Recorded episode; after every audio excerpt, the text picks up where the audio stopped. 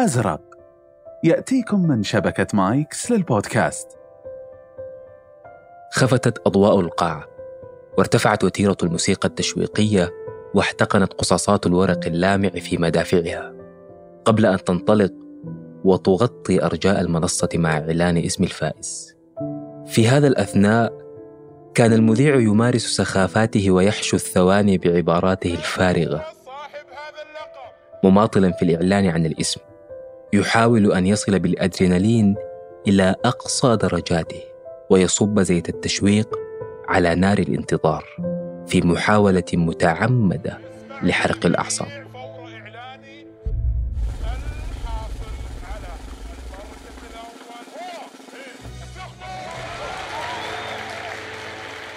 أخيرا فتح الله عليه وقالها أعلن عن الأول الفائز الذي سيستأثر بالنصيب الأوفر من حبر الصحف والمجلات وأحاديث الناس وانتباههم. ضجت القاعة بالتصفيق وتطايرت القصاصات الملونة بعد احتباسها وتوجهت الكاميرات بلا استثناء نحو قبلتها الجديدة لالتقاط صور تذكارية. تهانينا لكن في الحقيقة كل ذلك لا يعنيني. اهتمام العشرات غيري سيكفي. ما لفت انتباهي هنا ذلك المنزوي على الجنب يبتسم بعناء ويشارك الآخرين التصفيق مكرها تحت سطوة الجماعة ومفاهيم الروح الرياضية. الفائز على المسرح والخاسر في الزاوية يصفق ويحدث نفسه بعبارة وجب التوقف عندها. فعلت كل ما بوسعي ولكن أحيانا يكون كل ما بوسع المرء. غير كاف. لا أتحدث هنا عن شعور الحسد أو الإحساس بالغيرة. أنا أتكلم عن معنى أن تكون خاسرا. لحظة أن ترى ما تود يمضي ممسكا بكف غيرك أو على الأقل يمضي بعيدا عنك. ليس لتقصير منك لا سمح الله بل تخسر رغما عن صدق النية في المراد وفعل كل المستطاع للنيل. وكما العادة هذه الحلقة من بودكاست أزرق التفاتة جديدة للمهمش والثانوي في الحياة. إنصات لصوت الخسارة. تلك اللحظات التي تجد نفسك فيها مجبرا على البحث عن حلم جديد. مكرها على التفكير في سبيل آخر للمحاولة والوصول. وأحيانا لاستكمال المسير فقط. عن صبيحة اليوم الذي تستيقظ فيه فتجد أنكما لم تعودا أصدقاء. بشهادة منصات التواصل كلها. عن مواقف زوال الأقنعة وتكشف الحقائق وغلبة المستبعد على المتوقع وعن الخسارة والخاسرين في أي وجه وفي أي حلة. لك مطلق الحرية. إن أخذت حديثي كمواساة أو محاولة للالتفاف على الحقائق ولكن نصيحتي ضع احتمالا أن الأمر قد يعنيك. لأننا وبلا استثناء جميعنا سنخسر ولو لمرة.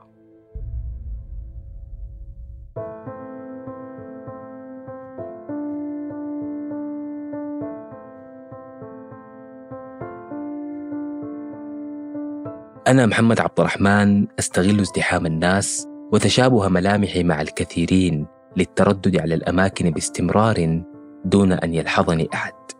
أزور المقاهي وأمشط الشوارع وأستغل المواصلات العامة فأصطاد عن دون قصد أفكارا ما من حديث عابر أو تصرف عفوي لتكون عناوين وموضوعات أتشاركها معكم في بودكاست أزرق. أفكار لم تلقى حظها من الانتباه وتفاصيل صغيرة ربما تختلف نظرتنا إليها مع كل حلقة. كل ذلك كان إلهامه اليوميات المتكررة ومصادفات العشوائية. المهم والمهم جدا للأمانة أنه ربما تستمع لحلقة ذات مرة وتكون أنت صاحب الفكرة في الأساس.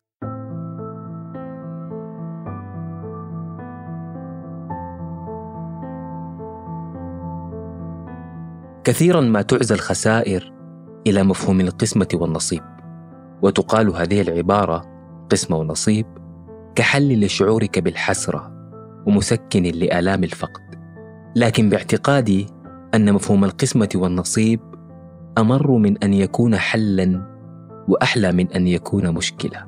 يكمن سر المذاق حلوا أم مرا كان في التوقيت الذي تنطق فيه هذه العبارة كحكم نهائي ينقطع بعدها نسل بنات الأفكار وينضب معين المحاولات. فإما أشفت الصدور أو ضيقت الدنيا عليك. الفكرة الغائبة عنا أن الأقدار كتبت في الأساس باهتة بقلم رصاص رفيع وأن ما نعيشه خلال أعمارنا خط حبر يتتبع ما كتب مسبقا. ولسوء الحظ لا نستطيع أن نقرأ الجملة واضحة إلا بعد الكتابة الثانية بالحبر. أحيانا لا نتحمل عناء إكمال نصف جمل الرصاص بحبرنا. نتوهم أن لا طاقة ولا سبيل لنكمل ما تبقى فنكتفي بالتنبؤ أن آخر الجملة نهاية حزينة وهي في الحقيقة مهرجان ثم نختار النهاية ها هنا فراقا وهزيمة تحت مسمى القسمة والنصيب. موعد حكم القسمة والنصيب الأنسب دائما ما يضبط بتوقيت فرصنا والفراغات الصالحة لتملأ بعطائنا والتضحيات. ما دمت تملك احتمالات للنجاة ولو صعبت وما دام في الجوار أبواب لم تطرق. رغم احتمال تجاهل ساكنيها لطرقك سيكون مبرر القسمة والنصيب مجرد راية بيضاء ترفع وسط معارك الأمنيات والأحلام. وعندها ستكون هذه العبارة مرة لا تبتلع. ويبقى المذاق الأجمل عندما لا يبقى في القائمة حل لم يجرب وترضى بأن الممكن قد فعل والمستحيل توارى عن التطبيق. عندها لن تنطق قسم ونصيب بل ستكتب نفسها كختام مسك للحكاية وليست سوء خاتمه وتعلم أن الله اختار ولست أنت من تأخر أو قصر أو تخلى. أكمل طريقك مراقبا مؤشر ما تملك من فرص. أحيانا تكون الخسارة شائعة. الأقدار كتبت في الاساس باهته بقلم رصاص رفيع. ولكن مع هذا أريد أن أذكرك بشيء. لا بد للإنسان أن يكون خاسرا ولو لمرة واحدة على الأقل. ما يكدر صفو فخرنا بذاتنا سوء فهمنا لمعنى الهزيمة والانسحاب ونقاط الضعف. أحيانا بل كثيرا تكون الهزيمة إعفاء من تكاليف الفوز وتكون المنفعة في التراجع والضرر في الصدام. ثم ان ما لا تحسن صنعه ليس عيبا بل صفة. فلم تنظر الأرض يوما لجبالها كمدح ولوديانها كمذنبة. فأيها الساعي للكمال لا تنسى أن كمال الإنسان في نقصه.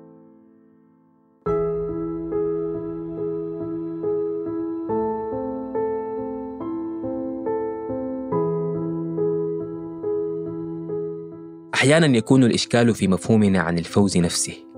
فنلزم أنفسنا بأشياء لا تشبهنا ولا نريدها حقيقة ولكنها تجعلنا خاسرين حينما لا نستطيع القيام بها.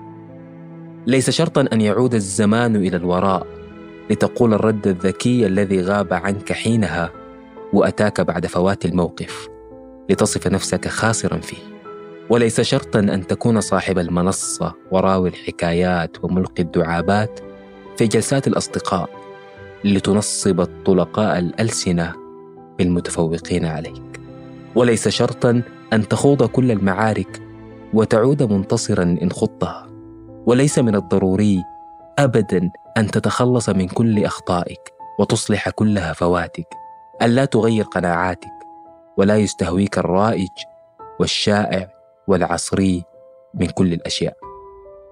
ليس هناك ما يمنع أن تعترض على صيحات الموضة والا تكون من عشاق القهوة أو الورد أو شاطئ البحر. ليس شرطا أن تستمتع بقراءة الكتب أو تستمع لأم كلثوم أو محمد اللمين أو محمد عبده. وليس شرطا أن تتمرد على نصائح أصدقائك والسابقون في التجربة. ليس شرطا أن تغامر وتتهور وتخوض الدروب الخطرة وليس شرطا أن تحتفل بعيد ميلادك أو تقرأ طالع برجك. ليس شرطا أن تتحدث وليس شرطا أن ترد. وبالمناسبة ليس من الضروري ابدا أن تكره من أذوك أو أن تسعى للانتقام وانتزاع حقك. ليس شرطا أن تبادل الشعور أن تغادر منطقة راحتك. أو تفارق القطيع إن كنت تراه محقا ليس ملزما أن تستمر أو أن لا تصدق مخاوفك وتتخلى عن الحذر وتؤاثر سلامتك في كل خطوة. ليس شرطا أن تكون كل هذا أن تختار حياة هادئة بعيدة عن التميز ومليئة بالمراكز الثانية والثالثة والرابعة وممتلئة بالحد الأدنى من كل شيء. أليس من المجحف أن تكون خاسرا في معركة لم تخترها من الأساس؟ ليس شرطا أن تخوض كل المعارك وتعود منتصرا إن خضتها.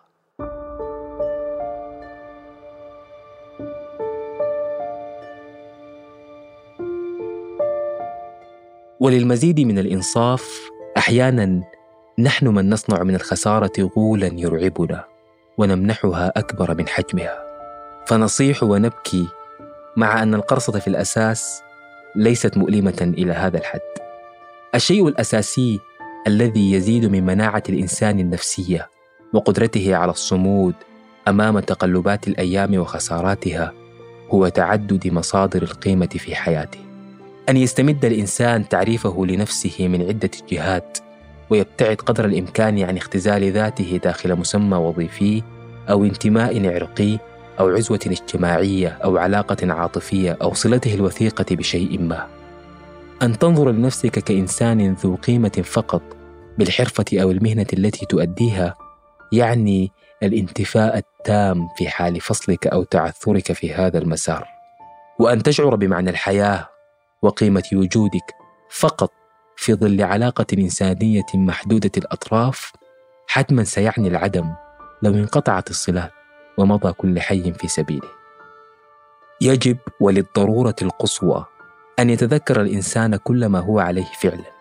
أنه فرد في عائلة ابن لأبوين وشقيق لأشقاء وصديق لثلة وعنصر مرغوب فيه ضمن دوائر اجتماعية عديدة وأنه وعاء لأفكار مختلفة يساهم بها في إثراء محيطه وأنه حلم يلح بالتحقق. وباحث عن الهدى تحت مظلة دين ورب وأنه وبرقم الساقين مخطبوطا على عدة مسالك. أن نرهن كلنا على شيء لهو مجازفة أكيدة الندم وقصور بين في إدراكنا لذواتنا والحياة ومحاولة حتمية الفشل في تحقيق السعادة أو راحة البال وسلامة الروح. مجازا نتودد ونذيب أنفسنا في الأشياء والآخرين على لسان البوح العفوي والقصائد والأغنيات. ولكن في الحقيقة نحن كائنون لأسباب شتى وقيمون بشهادات عدة وباقون ولو أمطرت السماء علينا خسرانا وفقد. ومنطقيا تلام الأشجار التي اجتثت من ضربة واحدة على ضعفها ولا يمدح الفأس على قوته.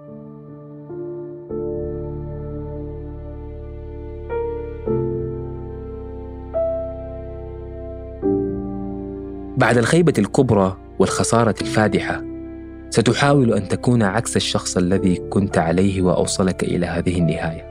ستسعى جاهدا لتبدل نفسك وتلقي الكثير من أفكارك وما آمنت به. ستقضي كل ليلة للانسلاخ عنه والانقلاب عليه وتنقض بقسوة على أنت القديم. ذلك الذي لطالما أعجبك وراهنت عليه. اسمع مني. لا ترهق نفسك. ستعود ولا يغرنك هذا الجديد الذي وصلت إليه. هذا ليس أنت هذا صدى دوي الصاعقه هذا ليس إنسان إنه تمثال من بقايا ملح الدموع. تغير لقناعة وتبدل باختيار. لا شيء اوهن من شخصيات الصدمة وشخوص الانفعال. وتذكر حكماء الحادثة بلهاء زوالها. لا ترهق نفسك. ستعود.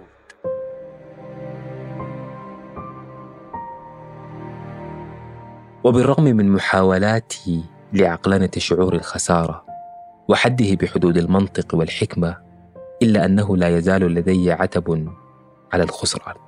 أنه الطريقة الأنجع في إخبارنا بقيمة ما كنا نملك. حقيقة كشيء مادي ملموس أو مجازا كحلم وأمنية. تظل الخسارة أبلغ وصف يفهمه الإنسان للنعيم الذي كان فيه. والدليل الدامغ على أن هذا الجيب المثقوب الخالي كان فيه شيء ثمينا. وضع. فقط عند الرحيل ندرك قيمة المكان. وعند المضي نعرف قيمة الماضي. وعند النهاية نقف مندهشين ونقول يا الله كم كانت الحكاية رائعة Well, you only need the light when it's burning low. Only miss the sun when it starts to snow. Only know you love her when you let her go. Only know you've been high when you're feeling low. Only hate the road when you're missing home. Only know you love her when you let her go. ختاما يقال أن تصادق كاتبا فأنت تتنازل بشكل تلقائي عن أسرارك لأنه سينثرها في رواياته ويحكيها بألسنة الشخصيات قصصه وسيبدأ كل الحكايات بأن لي صديق فعل وفعل. ولكسب ثقة أصدقائي الذين باتوا يتخوفون من هذا الأمر سأحكي الحكاية بضمير الأنا كما حدثت تماما دون أن أتوارى خلف ضميري هم أو عبارة لي صديق. في نهار صارخ لا تحجب شمسه غيمة. كنت أشعر بالعدم لخسارات توالت علي. أشعرتني بأن لا شيء لي ولا شيء معي. أقضي مهامي متعجلا في انتظار ساعة الاستراحة. حملت مفاتيحي وخرجت شفافا لا يرى ضالا بلا وجه. عبرت أمام السيارة وأكملت. ربما لإيماني أن قدمي الإنسان أولى بشعوره الثقيل. لأجد نفسي على أحد مقاعد الإسمنت بحديقة الحي المجاور. وحيدا في ذلك الفناء أفكر في اللا شيء سوى معاتبة الطير على حركته والعشب على سكونه والغضب من كل الأشياء. لا أدري كم من الوقت مر حتى تحركت مغادرا المكان أمشي موقنا أن لا أحد يراني وكأن الخسارة كانت في أصلها مني. لألتفت وأدرك أني لم أكن وحدي هنا. طفلة صغيرة متسعة العينين قمحية اللون ثنائية الضفائر. تلهو على إحدى ألعاب الحديقة. فجأة وأنا الذي أقسم أني شفاف خاسر حتى لقدرة شغل حيز من الفراغ أراها تلوح لي. تراني وتلوح لي. رددت التلويح على مضض ولا أدرك حتى الآن كيف أقنعني ذلك الكف الصغير أني هنا رغم الخسارة الفادحة موجود باق لأحاول لأكمل لأرسم خارطة جديدة. هي الحياة تعيدك في كل مرة إلى الميدان رغم خسارتك بأبسط الطرق. كما تعرفون أن حلقات أزرق في الأساس هي استلهام من قصص الطرقات والمارة. والمصادفات البحتة. هذه الحلقة سجلت لعيني تلك الطفلة وتلويحها الذي لم يستمر لأكثر من ثواني. بطريقة ما تلك الثواني جعلتني أقول لك الآن لا بأس في الخسائر. المهم أن تكون في المعارك الصحيحة. الأسوأ من أن تكون خاسرا أن تكون خاسرا بلا معركة.